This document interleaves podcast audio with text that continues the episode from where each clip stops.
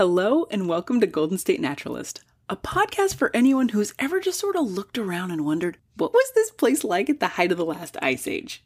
I'm Michelle Fullner, and today we're going back in time because today is all about the La Brea tar pits, which has more ice age fossils than any other institution in the world.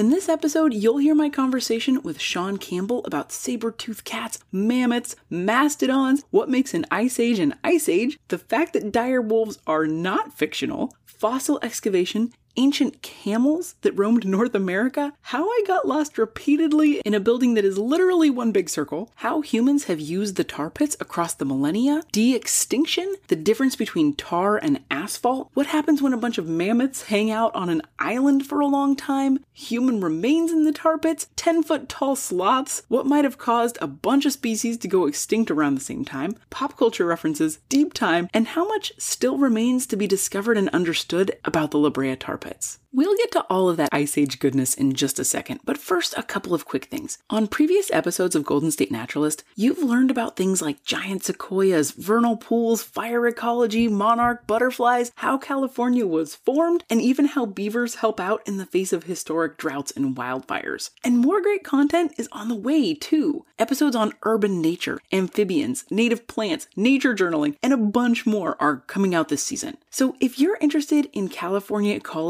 or really any of those topics, make sure you're following the podcast wherever you listen so that you get notified as soon as a new episode is released. In Apple Podcasts, you can follow by hitting the little plus sign at the top right hand corner of your screen. It will look like a check mark if you've already done this. On Spotify and Audible, just tap the word follow.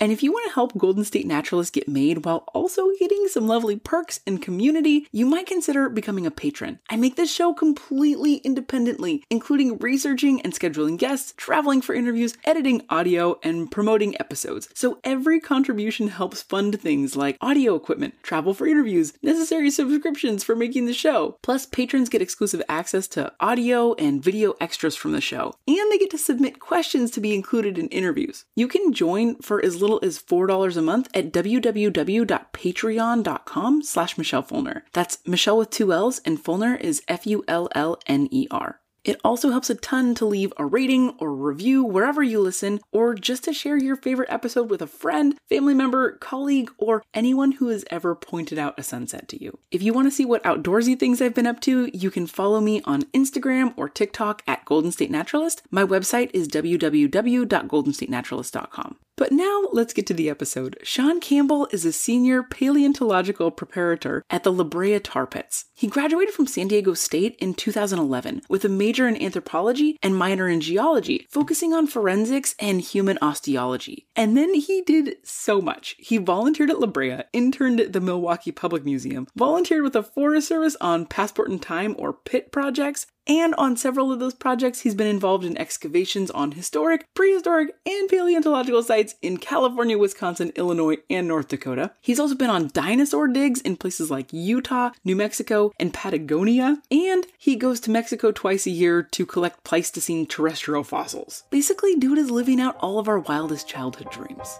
So without further ado, let's hear from Sean Campbell on Golden State Naturalist.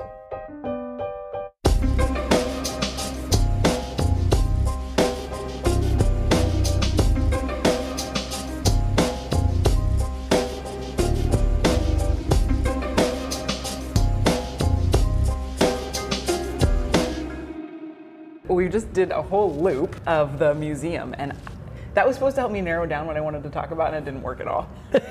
too much, right? Now I just want to yeah, talk about. That's everything. what the collections managers say all the time. Too much. Too much. too much.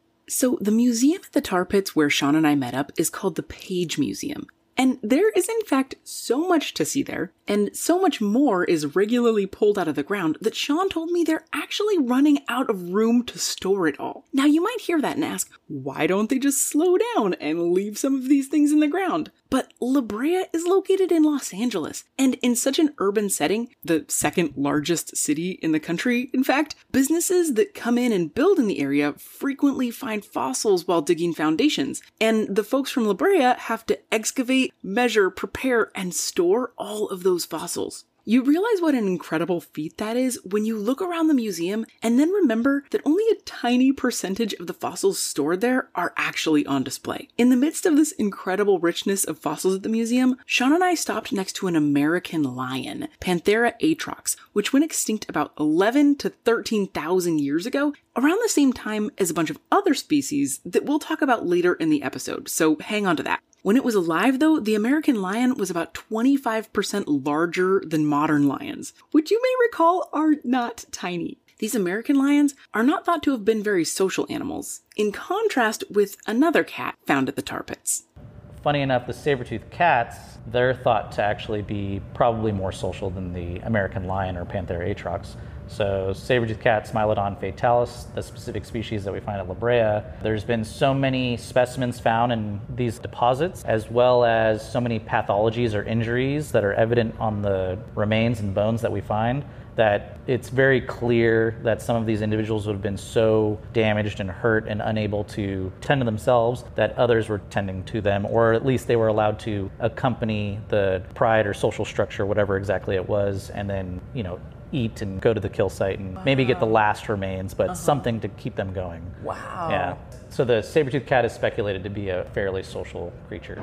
So, I don't know about you, but I love humans, and I'm aware of our many imperfections, but I love that humans will do this kind of thing where we won't necessarily get anything back, but we will still give to somebody who needs something to make sure that they can be okay. And I just think it's really cool every time I learn about another species that exhibits or exhibited this type of behavior. And just real talk, I don't know a whole lot about saber-toothed cats, but like, how do they? It doesn't seem possible for them to kill something, right? Like their their mouth, their teeth would get in the way, right? Like, how do they kill something? They so there. This has been argued by scientists throughout the like the discovery of saber-toothed cats. do you think there's any chance that they could just be like showing off to each other, like it's like some kind of a, a mating arms race where it's like, oh, Yeah. oh, those big teeth are so impressive. Right. So that's probably part of it, but not the only part because mm-hmm. males and females, they both have really large canines. There is a very small amount of sexual dimorphism that's been analyzed in specimens found at La Brea. And so they are somewhat distinguishable. Oh, this is most likely a male, this is most likely a female, but they're pretty close. And when it comes to their canines, they're about the same oh, length. interesting. And So they all have serrations. So it definitely is not only mating display, it's, mm-hmm. there's definitely functionality to their prey capture and dispatching prey. Right. Like I'm not going to turn down those cool teeth, but like that's not the only reason. that you have Right, yeah. All right. Cool. But this specific species, Smilodon fatalis, and the, the Smilodon genus, it's thought that they are ambush predators, mm-hmm. and so they might be in a slightly more forested environment or some sort of place where they have cover. Mm-hmm. They're hiding out until a prey item walks along, and then they ambush and pounce on it uh, directly. What you're about to hear is in contrast to all those nice, warm, fuzzy things we learned about Smilodon fatalis a minute ago. So, if you think you might be sensitive to hearing the details of how these cats made their kills, maybe just skip forward like 30 seconds. It'll be good. hold it down and then use their canines in a very particular way because they are definitely liable to break if they hit bone or if the animal struggles too much. So the current idea is that the extremely powerful forelimbs of the Smilodon were capable of wrestling an animal down and holding it still so that it could use its canines in probably the throat area mm-hmm. and either slice out the trachea and the jugular and it would either suffocate or bleed out extremely quickly. So we know that the saber-tooth morphology or the, the shape of the canines and how long they are has evolved multiple times in geologic mm. history and multiple different types of lineages.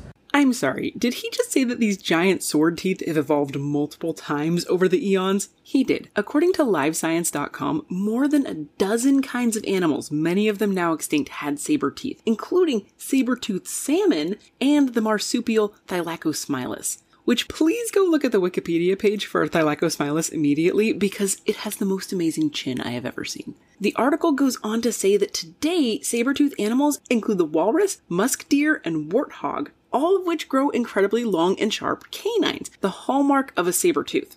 Elephant tusks are long incisor teeth and thus are not sabers. One of the things I think is interesting about these saber-tooth animals living today is that they aren't using those saber teeth for hunting like the saber-tooth cats were. Walruses, for example, use their tusks to pull themselves out of the water onto the ice, and musk deer, the males, they look like little fangs on the musk deer, and they use those to fight with each other to prove how cool they are to the females. So while saber-tooth cats use their teeth for hunting, not every type of animal ever to have saber teeth uses them in that way.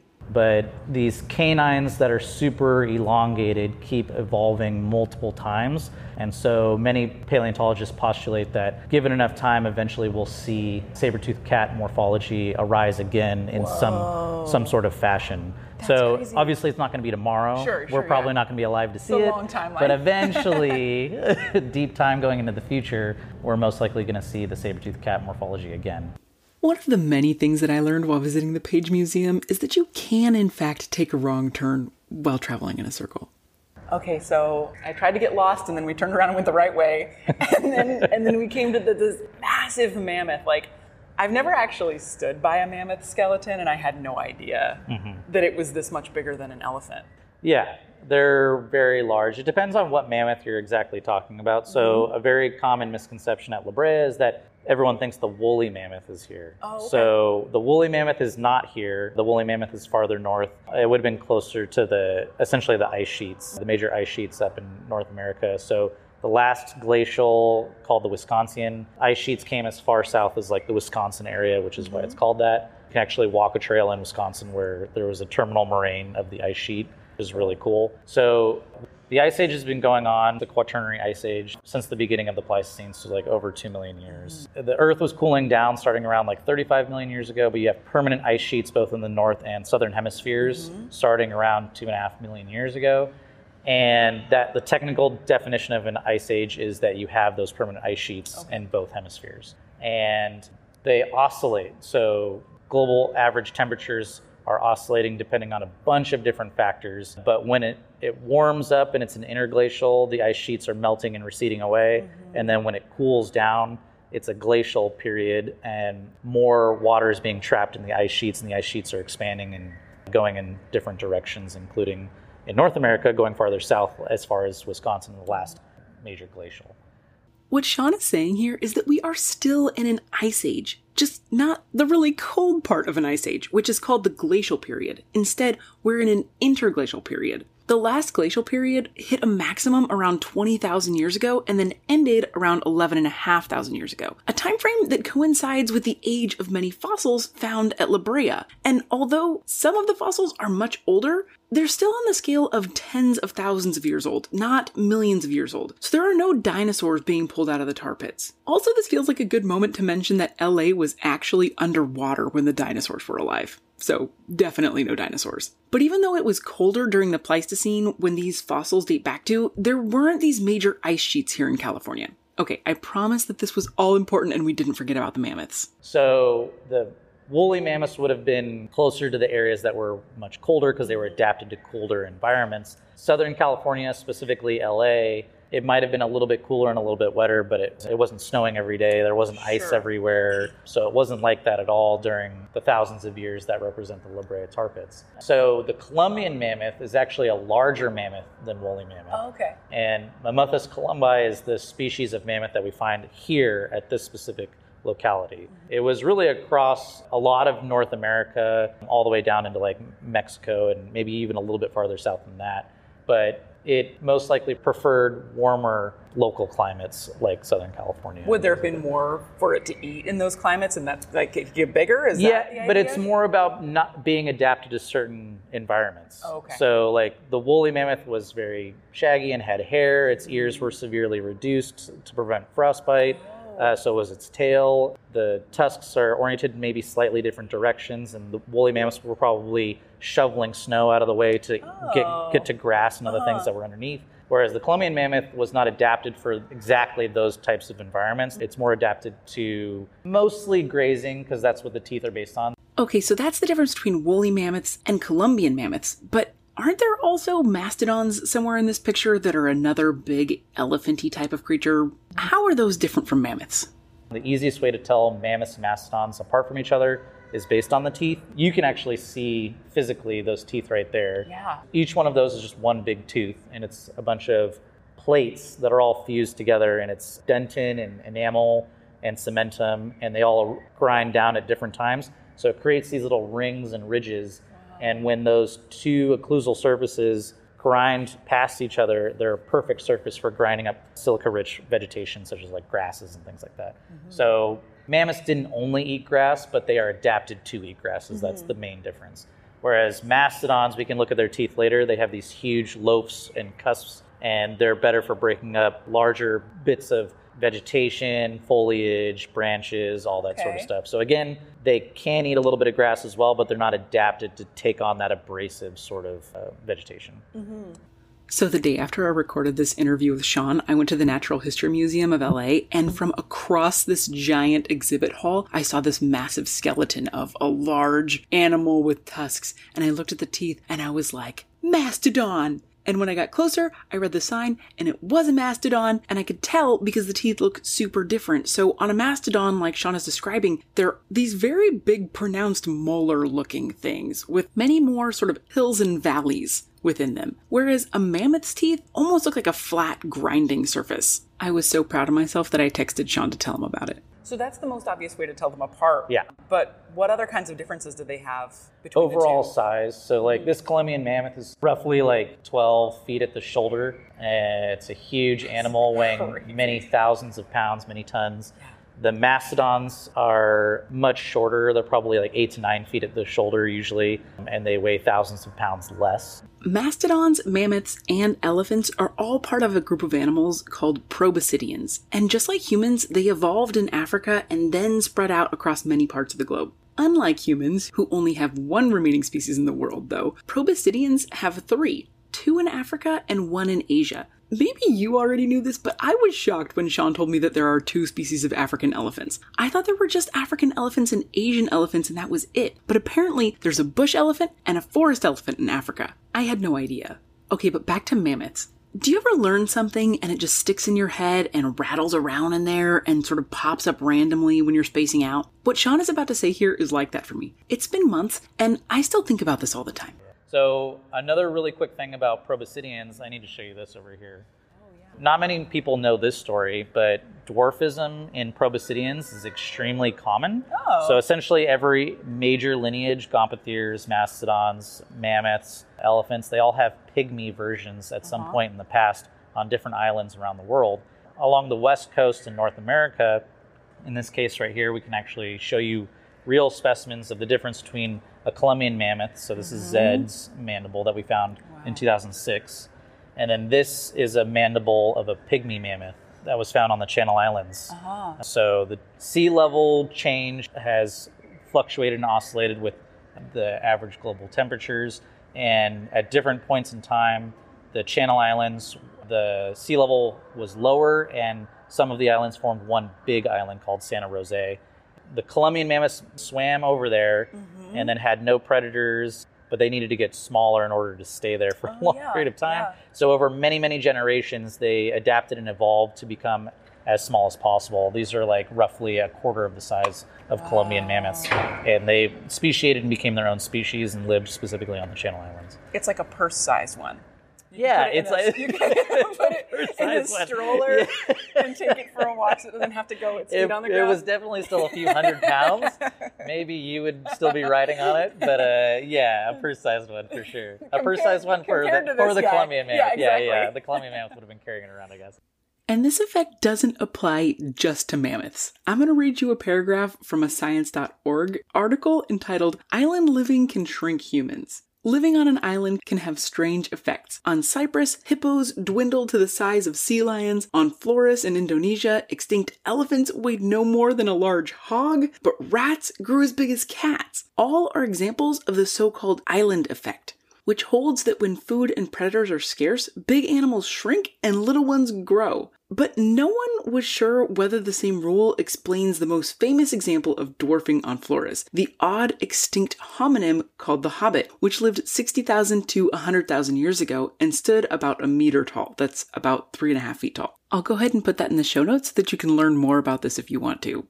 Okay, but at this point, Sean and I left the museum and walked across the grounds to a fenced area containing a bunch of large crates that Sean told me were part of a salvage project from when the neighboring art museum in Hancock Park decided to build an underground parking structure back in 2006.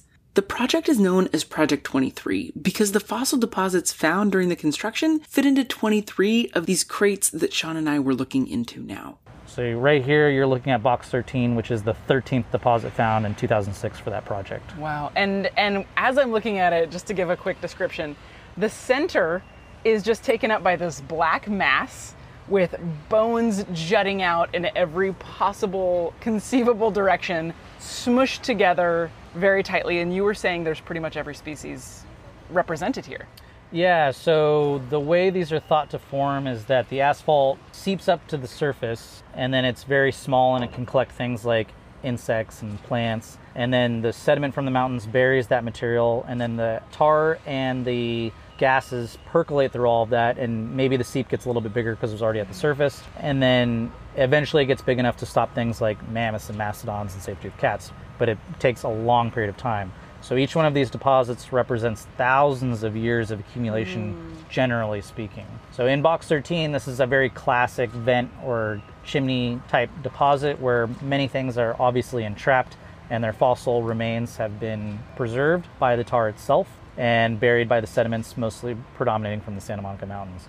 In this deposit, we have a bison, a baby bison, a horse, a baby horse, a giant ground sloth, a baby ground sloth, uh, a baby mastodon. We have rabbits and squirrels and weasels and skunks. We have large predators like saber-toothed cats and their cubs, dire wolves and their pups, coyotes and their pups, a mountain lion skull, which is super rare. We have badger and bobcats and plants and insects and almost every species of bird is in here all the way from the small passerine songbirds to the extinct teratorn that had a 12 foot wingspan and weighed over 30 hmm. pounds So it is, I- I am, this boggles the mind because it is so jumbled up.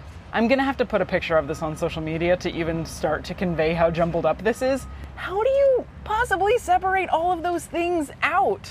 very slowly it's very complicated because there's such density of fossil remains. As you can see there's no articulated specimens or the associated specimens or we, we have to determine that by studying the remains as we pull them out. Mm-hmm. We use a lot of chemicals to soften up the area that we work and then we use dental tools and brushes and fine uh, implements to kind of whisk away the matrix or sediments surrounding the fossil remains expose it entirely and then once it's at a point where we can measure it and remove it we use our total station or in the past we just use meter sticks plumb bobs and line levels and things like that and measure out the specimen based on the grid system that we've put arbitrarily on top of it Wow. I cannot even conceive of the amount of patience that this would take. I barely have the patience required to make popcorn in the microwave. So it's a lot of effort, a lot of time, and a lot of documentation. So in box 13 in particular, it's taking about eight months to finish a level, which is about 25 centimeters, because there's roughly every level is producing 2,000 measurable specimens of all sorts of different oh types of creatures. 2,000 specimens in 25 And that's only specific criteria, so it's mostly just the large stuff. So we don't measure tiny birds and tiny rodents unless it's like a full skull, because we have to draw the line somewhere. Yeah. Otherwise, we just won't get anywhere. So in the past, they tried doing that in Pit 91, and it took on and off. They've been working in there since 1969, but Uh-huh. they've gone five feet because they're trying to do everything over a centimeter. And that's what happens when you try and measure every single little thing. Yeah. So for Project 23, because it's a salvage project, there was a decision made that hey, let's measure all the taphonomically significant specimens. So understanding how a deposit formed, usually the easiest way to determine that is by studying a long bone or something that has some sort of long axis because it's orientated in a specific direction and that might tell you something about the flow of that area, whether or not it's sediments or potentially tar in this case. Whereas something small like a rodent tooth is going to act like a sand grain and it just moves mm. along with the other sand grains. Sure. So the orientation of that bone does not tell you as much taphonomically. And then the other thing on top of that for Project 23, the salvage operation, the some of the asphalt was still seeping into these deposits when they were originally uncovered in 2006. But essentially, when they ripped them out in these big boxes and crates and brought them over here so that we could excavate them in our timely manner, they removed it from the asphaltic preservation source, and the asphalt and gases are no longer moving through the deposits, which has made them dry up and essentially turn into pavement. So it's even harder now that we're working on it in this type of style. Oh, interesting. Whereas if it was still being fed by its asphalt and it's still fresh and gooey, you can just use regular trowels and dental tools and other implements to whisk away the sediments Mm-hmm. without having to worry about using hazardous chemicals to free them up. So, you may have noticed that Sean sort of interchangeably uses the terms asphalt and tar, and there's a very good reason for that. Colloquially, tar is how we refer to the substance that's in the pits, but technically it's actually asphalt or bitumen.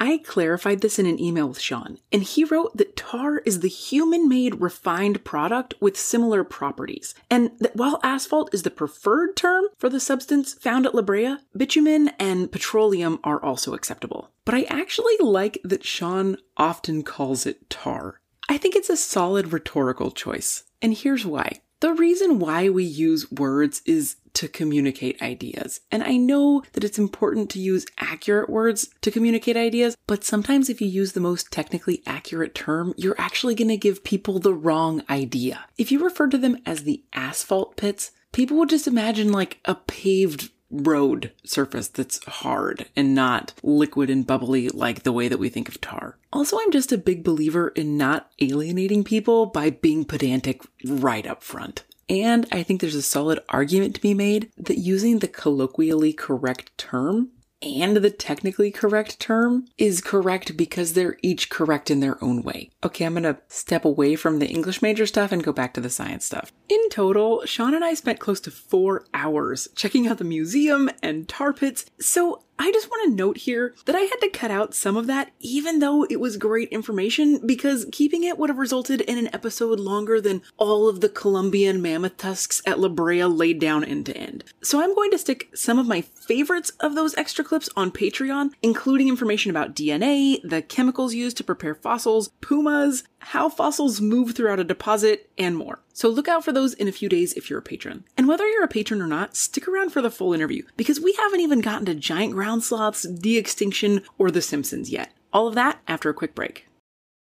This episode is brought to you by Visit Williamsburg. In Williamsburg, Virginia, there's never too much of a good thing. Whether you're a foodie, a golfer, a history buff, a shopaholic, an outdoor enthusiast, or a thrill seeker, you'll find what you came for here and more. So ask yourself, what is it you want? Discover Williamsburg and plan your trip at visitwilliamsburg.com. Hey, it's Ryan Reynolds, and I'm here with Keith, co star of my upcoming film, If, only in theaters, May 17th. Do you want to tell people the big news? All right, I'll do it. Sign up now and you'll get unlimited for $15 a month and six months of Paramount Plus Essential Plan on us. Mintmobile.com slash switch. Upfront payment of $45 equivalent to $15 per month. Unlimited over 40 gigabytes per month. Face lower speeds. Videos at 480p. Active Mint customers by 531.24 get six months of Paramount Plus Essential Plan. Auto renews after six months. Offer ends May 31st, 2024. Separate Paramount Plus registration required. Terms and conditions apply if rated PG.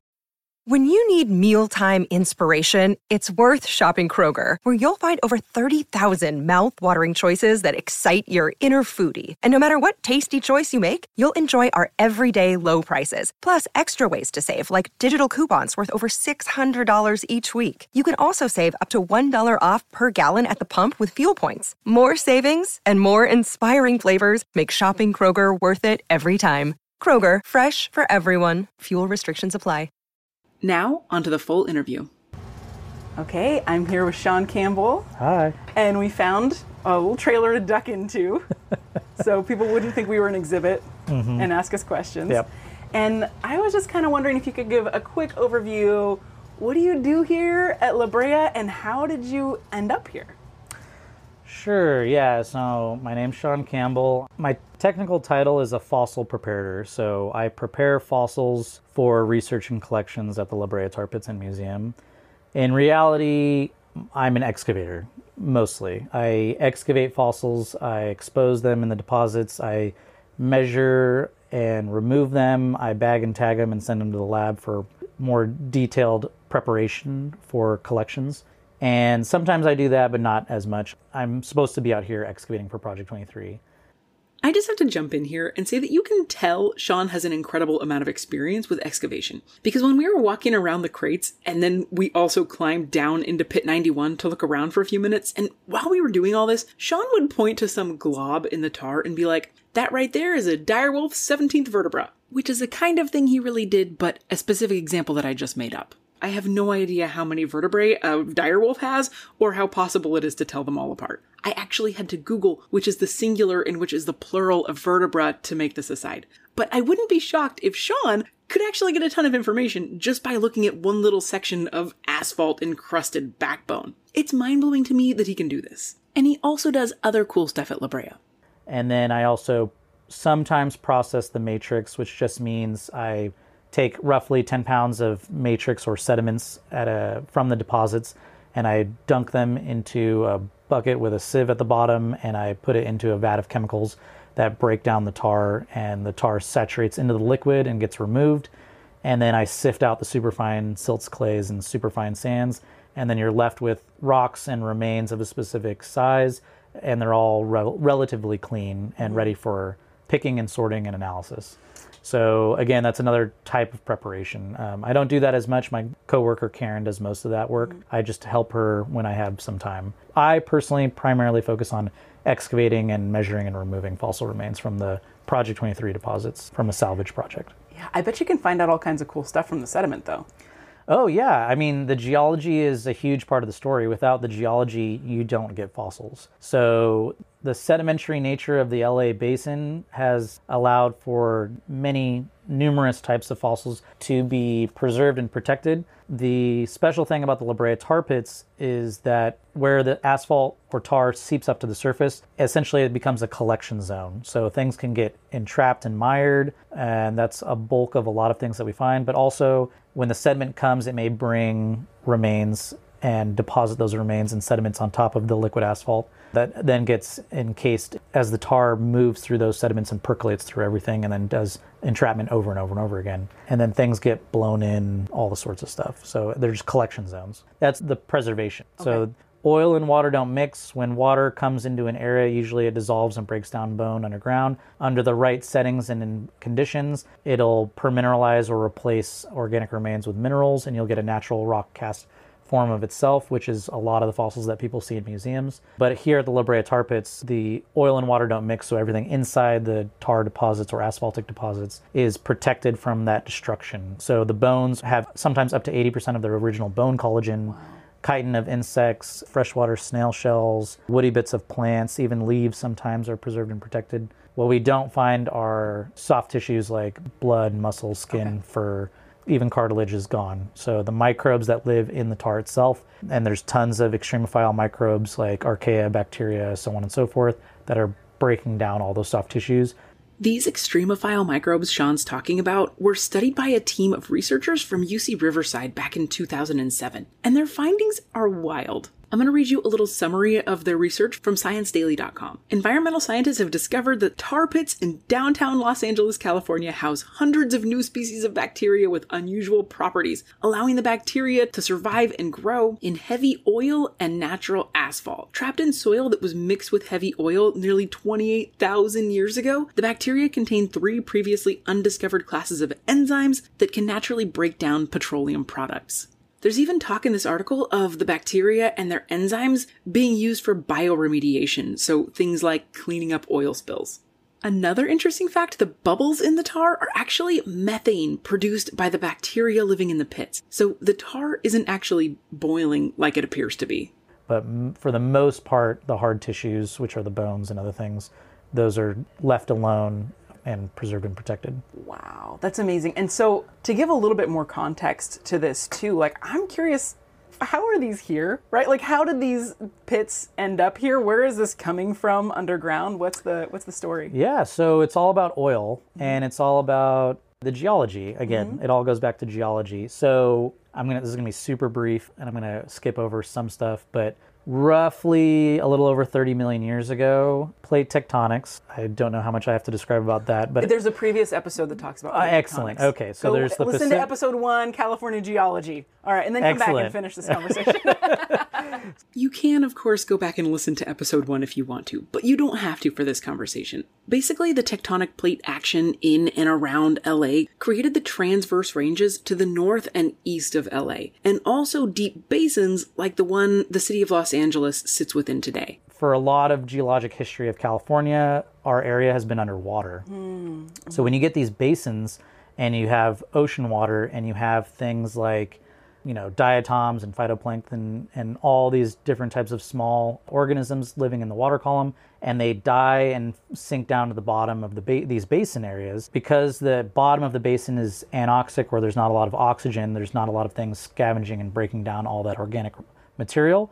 And so it piles up and it gets deposited over by you know submarine canyons and fans and different sorts of erosion and deposition and then after enough erosion and deposition pile up on top of those organic remains you get heat index window which turns that organic material either into oil or natural gas and that's where the oil and natural gases of the La Brea tar pits are coming from these are in mostly miocene age deposits How many years ago was Miocene? Miocene is like roughly like 5 to 25 million years ago, and the organic material that makes up the oil and natural gas of the La Brea area is roughly like 15 million years old. Okay. Yeah.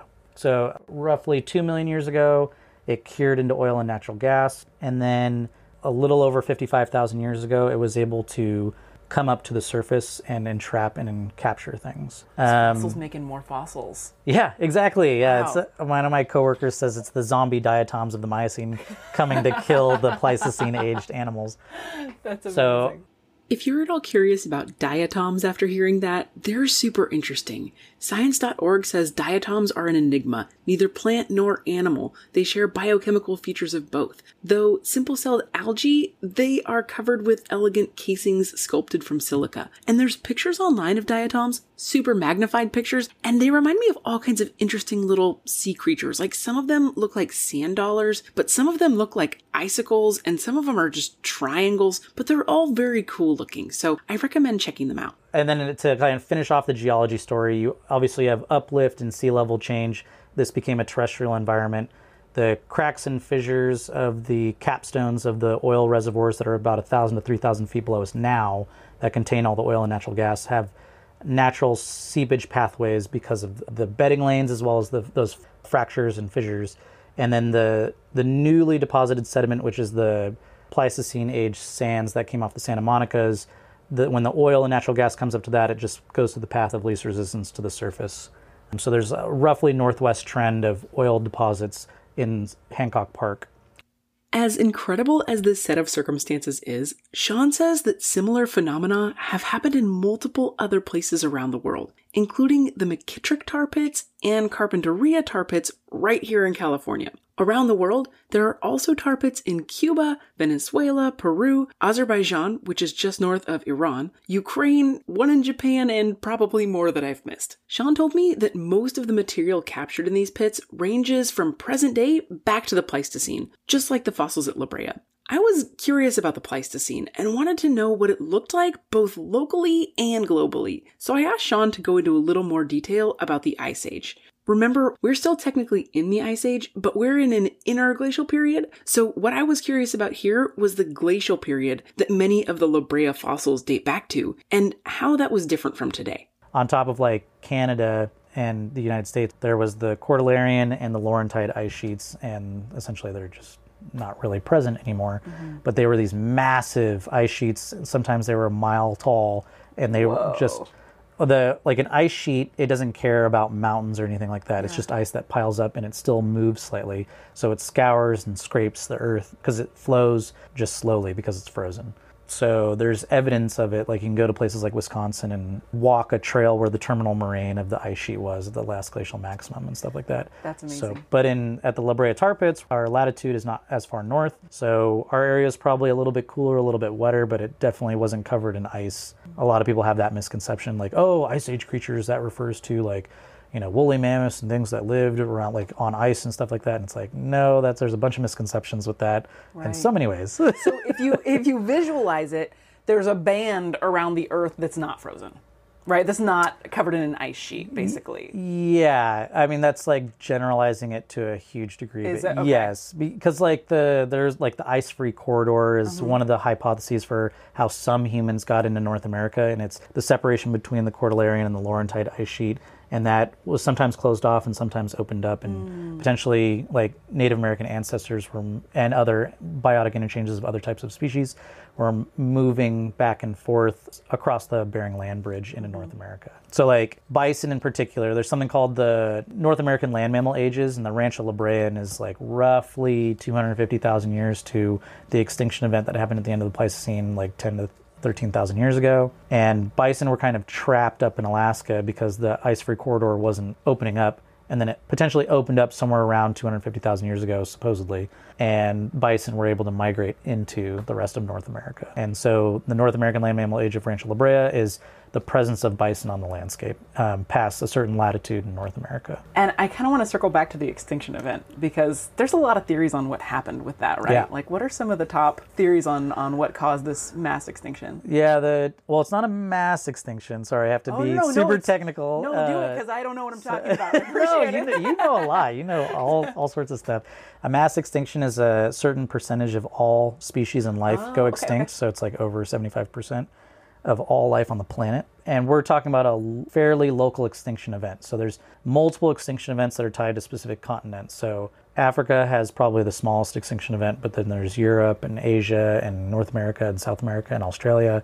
They're all having these extinction events where they're u- losing mostly megafauna, but not exclusively at particular times. And they're all slightly different times. So, mm-hmm. like North America's extinction event happened somewhere around 10 to 13,000 years ago. But like Australia's extinction event was earlier in time. Some people, mainly archaeologists, use that as evidence for that's when humans are arriving in specific continents, and that's one of the major hypotheses for this, these extinction events that are going to amount to a, a sixth mass extinction because we're kind of the final nail in the coffin to what we're doing today to the planet.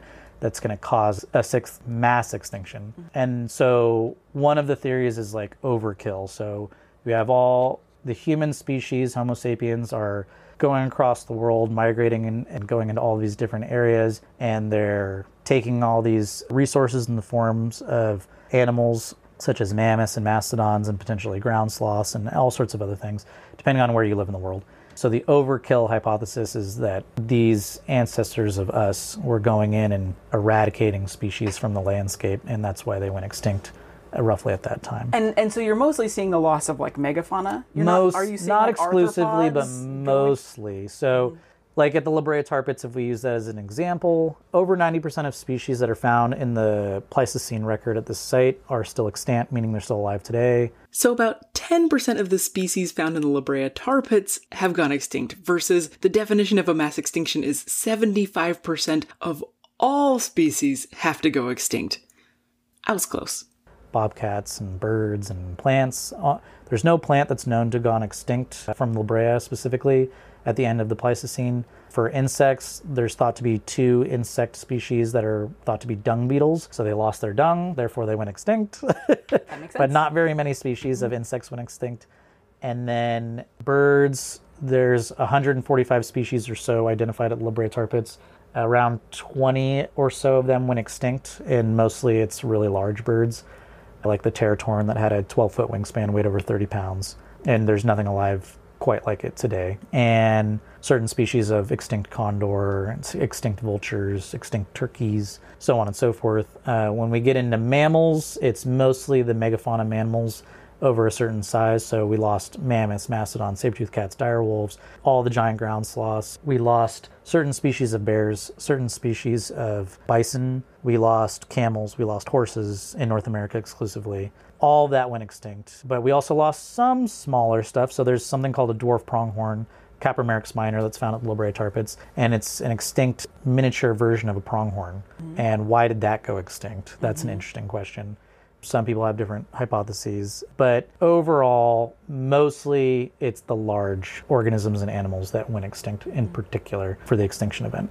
So, one theory is that we caused this extinction event, which, not shocking. But are there any other possibilities?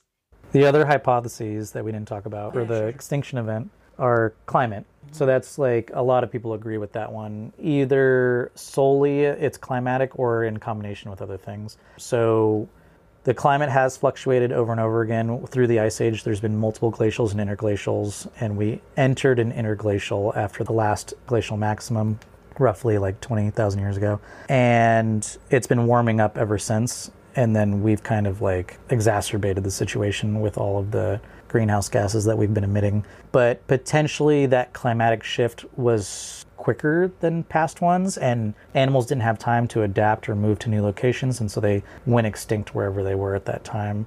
And it potentially changed foraging patterns, and so migrations were all set off, and like everything was just kind of going into chaos. So, like, there's a lot that goes into climate variability, and potentially that was a huge major cause or the major cause of the extinction event in North America. And then there's also been other types of hypotheses thrown out there, like were there hyper diseases that were cross contaminating multiple species and affecting certain things and making them go extinct? Whereas there asteroid or meteorite impacts that helped cause extinction events? There's minimal evidence for essentially all of these hypotheses, um, but most people think it's probably mostly overkill or climate driven uh, extinction.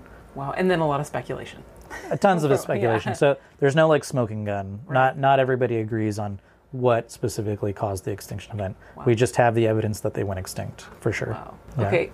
If we were going to bring one of them back, if you could bring anyone back, what would you bring back? Ground sloths. Ground sloths. Yeah, for sure. Why? Because they're so cool. They are they're I mean I just think ground sloths are one of the most interesting things to have ever existed. I find a lot of them, and I'm very happy to do so. So at La Brea, we have three different species of ground sloth in the paleo record. The Megalonyx jeffersoni, or Jefferson's ground sloth, is the least common. It's much more common around a lot of the United States, but for probably different habitat uh, reasons it, or competition regions, it's not as common here. We have the Shasta ground sloth, again, more than the Megalonyx, but the Nothrotheriops shastensis, which is the Shasta.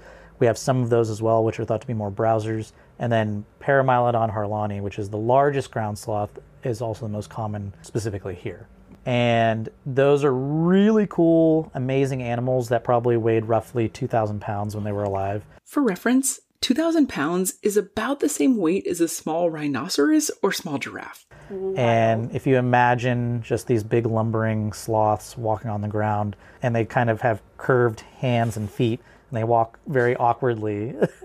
They're so And then- silly, I, but I love them. the Mylodont family of sloths, including Paramylodon, grew dermal ossicles, which are bony.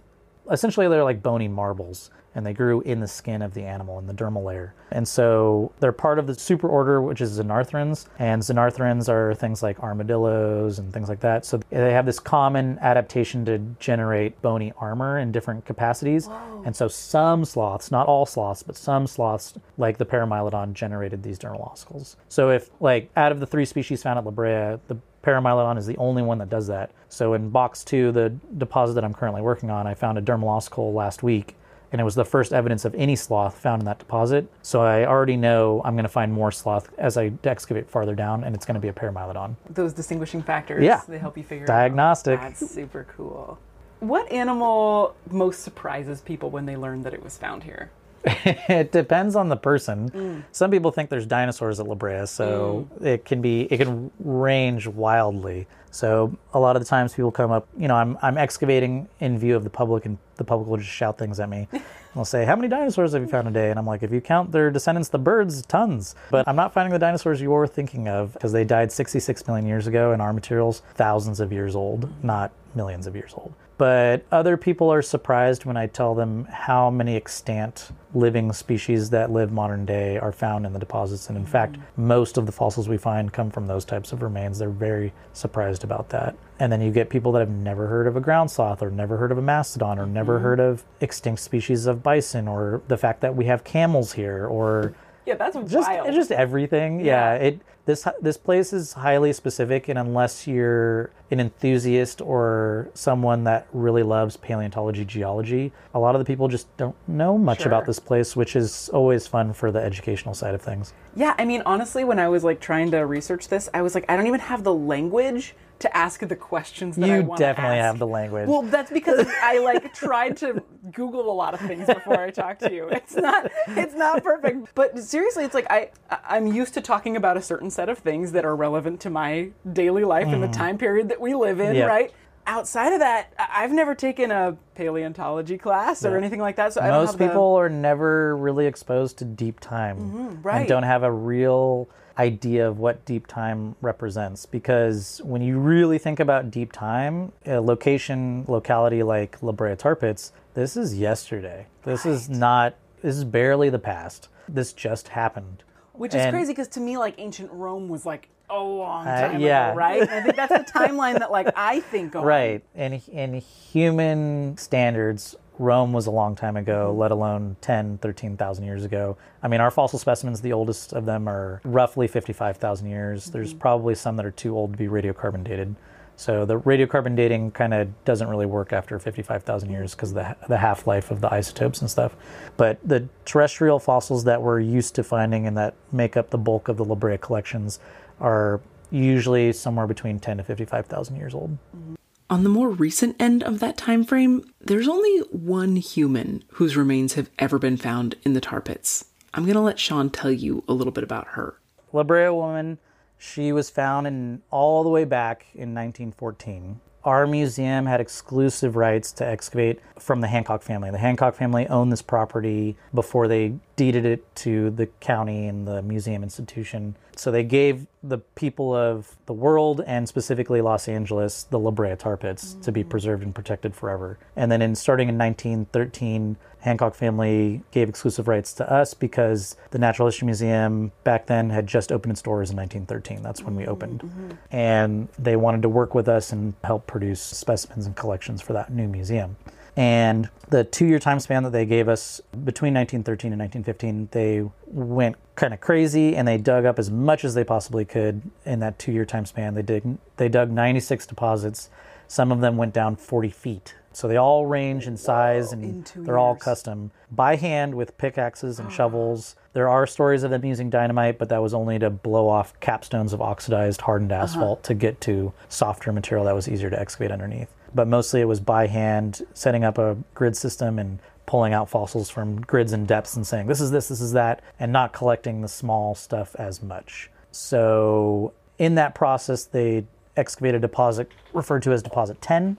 It was the 10th deposit dug in that two year time span. And that six to nine feet underground, they started finding human remains. And they took, in the notes you can read through, they say, we took special exception for this deposit and we started collecting every single little teeny tiny thing mm, mm-hmm. that could be associated with this individual that unfortunately is collected in this deposit. Obviously, she's of Native American ancestry. This area is Tongva land and the Chumash are nearby. There's lots of different tribes that live throughout California, obviously, and the modern descendants still live in these areas today. La Brea woman was radiocarbon dated and she's like roughly 10,000 years old. Mm-hmm. They also did some isotopic readings on her remains and Oddly, she doesn't have a marine diet, which led some hmm. archaeologists to think that she came farther from inland, maybe came out here to collect asphalt or something like that. A lot of the artifact remains that are found in the tar pits are marine shells or antlers that they were using to collect tar from the surface seeps hmm. and then put into a basket or a bowl or however they were collecting hmm. uh, the asphalt. And that kind of makes sense too because the locals would have known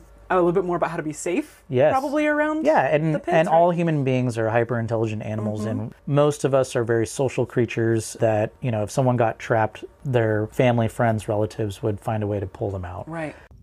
As someone who is myself not a local to this area, I was walking around behind a fenced area. So this is not open to the public, but it was an area where Sean and I were walking around. And as we were walking, he pointed out, hey, that's pit 10 right there. That's where they found La Brea woman. I did not even realize that it was a tar pit at first. It really just looked like a level piece of ground with a little bit of leaf litter on top. Nothing really special to look at. On closer examination, you could definitely tell that there was something different about the ground there, but I can see if you didn't know the area and you just walked in, having no idea what you were walking into. Obviously, accidents can happen. We don't know what happened to La Brea woman in particular. Is it a possibility that she fell in and was all by herself, have succumbed to her death in the deposit? It is a possibility. Mm-hmm. But also, it's a possibility that she died nearby and a stream pushed some of her remains into that area and her remains were collected at the surface of the deposit and then buried over. And then also, another possibility is maybe there was a ceremonial burial nearby an asphalt locality and she was buried and then the asphalt came up and surrounded her remains secondarily. It's not really known. We know for sure that she was roughly in her early 20s when she died. She was a fairly short stature, probably under five foot. She probably had a kid or two before she died, and she's definitely diagnostically female, and she's 100% Native American ancestry, and she mm-hmm. dates to 10,000 years ago. Wow. Yeah. So there was a domestic dog that was found in the same deposit hmm. Between three to six feet. And for a long period of time, people thought that they were associated, but they radiocarbon dated the dog and La Brea woman herself again. And the dog came out at 3,300 years, and La Brea woman came out at uh, roughly 10,000 years. So temporally, they're not associated, although spatially, they are very close to each other in the deposit. Sean says that there's also been rampant speculation about foul play with La Brea woman's death, but there's not really great evidence for that. And because of the lack of evidence, it's not really proper to speculate about it. But what about other types of human interactions with the tar pits? we're not a very archaeologically rich site. Mm-hmm. Like, there's only around 100 artifacts that have been identified, and most of them are like marine shells and things thought to collect. Because the marine shells only date to times when human beings are around. Okay. Any deposit that's older than that, they don't have marine shells. Oh, interesting. So it's thought that the marine shells were brought by the humans to collect the asphalt. Sometimes the shells fell in. And what were the people using the asphalt for when they collected it? Yeah, human beings are super ingenious and inventive, and they've been using tar, asphalt, and then making their own type of like pitch, which is a similar consistency, to glue things back together. So if you have a like a say like a stone bowl and it broke apart, you can glue it back together using that adhesive of the tar. Mm-hmm. Or if you want to make like an incision cut on a bowl and then inlay it with tar and then put a bunch of beads on it, it's a way to decorate that bowl. For baskets, they could essentially caulk the inside of the basket with tar and they had like things like tarring pebbles where they would cover pebbles with tar, put it in a basket and roll it around and it would cover the entire interior of the basket with tar so that it would be waterproof so they could transport water in a basket or whatever else. Uh, attaching fish hooks to fishing line or all sorts of ideas. So when this area was conquered by the Spanish, Spaniards, and then later this was a Mexican territory, the Spanish and Mexican people were using it to thatch roofs and things like that for their homes. When this became part of the United States, the Hancock family started commercially mining the tar in this location to sell to pave roads as far as like San Francisco. So they were cobbling roads with tar from the La Brea tar pits. Whoa. Yeah. So wild. pretty much anything you can think of to utilize tar for, somebody along the way has utilized it. They already purpose. did it. They They already did did it. Yeah, for sure. That's incredible. And way more than than what I said. Uh-huh. Yeah.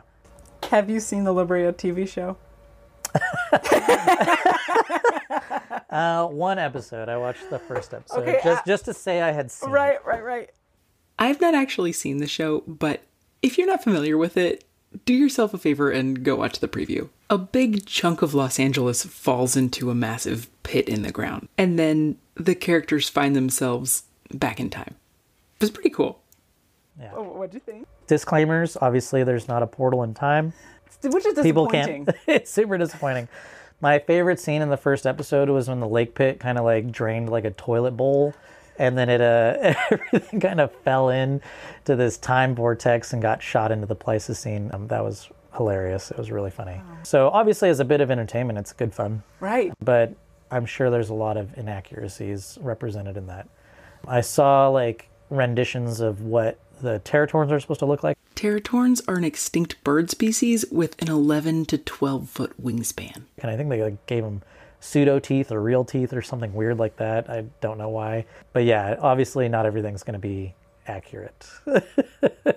But maybe but it's a bit of it's all a bit of fun. It's all for entertainment right. purposes. It's not really for educational purposes. Yeah. Mm-hmm. and maybe it'll get people interested in the real thing. Yes. So they can come and learn what the real things actually Yeah. represent. Yeah. Which are cool enough on their own. yeah. Some would say even cooler. Yeah. Some would say.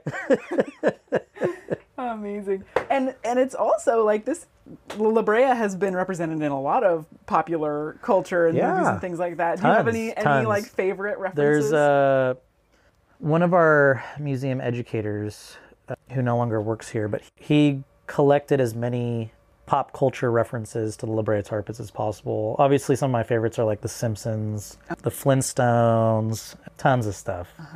There's a 23 second long video on YouTube that's a clip of the Simpsons La Brea episode, and I've watched it probably seven or eight times, and I've laughed every time. It's called self care. And a lot of the misconceptions of how people think about the La Brea Tar Pits come from those types of uh, entertainment. But, you know, it's all in good fun and it spreads the word that La Brea even exists. So Right. It's, it's all good. I mean, I guess all press is good press. Mostly. mostly most yeah. press is good Yeah. press. Last question for you. After working here for almost nine years, Mm-hmm. what about this place still blows your mind or takes your breath away? Everything. The fact that we can still, there's so much more research to do. A lot of people think that the La Brea Tar Pits has been overanalyzed and every hypothesis has been figured out and there's just nothing left to do. And that's couldn't be farther from the truth. There's mm-hmm. so much more to learn and find out. And we need experts from all sorts of different types of fields to come in and do work. And we encourage them to work with us, the collections managers and the curators in particular we want more publications and papers and stuff comes out every year mm-hmm. and researchers from all over the world know about this locality and come here to study the remains and we're such a super specific and important paleontological site because we mostly have carnivores which are super rare in the record we have these huge data sets of like you know, there's over a thousand complete saber-toothed cat skulls, let alone 140,000 individual bones. So someone that wants to know anything about Smilodon fatalis, uh, literally, you got to come here. Um, it, it, we can tell you the most, or you can find out for yourself the most from utilizing the specimens in our collections. And it just kind of blows my mind that there's just so much to know, and one lifetime will never be enough, let alone many, many generations of many people's lifetimes will not be enough. And that we can still find new material and add to the collections in new ways. So, like for Box 13, first raccoon skull ever found at this site, ever, was found a few years ago. And that's incredible that we can still find new things and add to our collections. So, as much as all of the salvage going on, because we're in an urban environment where people are constantly digging up and making new buildings and finding new stuff, when we kind of don't have the capacity to handle it at that exact moment, it can be overwhelming. But at the same time, it's exhilarating knowing that potentially there will be something new to the science in the specific area of La Brea coming from that material. That's cool. You're never going to get bored. No, you can be bored. I mean, how could you be bored digging up 30, 40, 50,000 year old remains of once living organisms and they're so spectacularly preserved like uh, like here. Yeah. It's so many kids dream about it and you actually Yeah. did it. And it's very cool. I'm very lucky to be a staff member, but I started out as a volunteer mm-hmm. and most of the people that work here started out as a volunteer. So go to school, go to college, get your education, learn as much as you can, come intern, volunteer, mm-hmm. donate your time, but eventually get paid to do this and make it a career and a life path. Mm-hmm. So for those of us that stick with it, it's extremely uh, satisfying. That's very rewarding. Yeah. Nice. Well, Sean, thank you so much for your time. Yeah. I so appreciate it. I took up your whole morning. And I got the, okay, I got yeah. a full tour. I'm sorry we can't go over everything because there's just too much to go over, but thank you so much to you and all your listeners for being interested in the La Brea tar pits. There have been over three and a half million fossils excavated at La Brea, and Sean and his colleagues unearth more all the time. I love the idea that there's always more to learn and to understand about a place like this. And one of the special things about La Brea is that it can teach us not only about the past, but also about our present realities and possible futures in the face of a rapidly changing climate. I very much appreciate the work that's being done at La Brea to discover more about our past and to share that knowledge with the world so we can carry it with us into the future. I'm incredibly grateful to Sean and everyone at La Brea who gave me a warm welcome both on the day of the interview and in the preceding weeks as we got the details for my visit planned out. And a particular thank you to Michelle Barboza Ramirez, who you may know as a host of the PBS show Eons or by their Instagram handle, which is at Latinx Naturalist, for kindly introducing me to Sean and making this whole episode possible. I traveled to LA for four days this summer for this interview while my husband stayed home and took care of the kids who were three and four years old at the time. So, as always, a big thank you to Stan for fiercely defending my time and my ability to do the things I care about. Something interesting from my week is that I rediscovered how much I love writing poetry. And now I carry a little notebook with me to the playground so that I can scribble down ideas while my kids play. And it's honestly just a huge quality of life upgrade over scrolling endlessly on my phone like I was doing before. Okay, thanks for time traveling with me and for listening all the way to the end of the episode. You're the best, and I'm glad you're here. I can't wait to see you next time on Golden State Naturalist. Bye.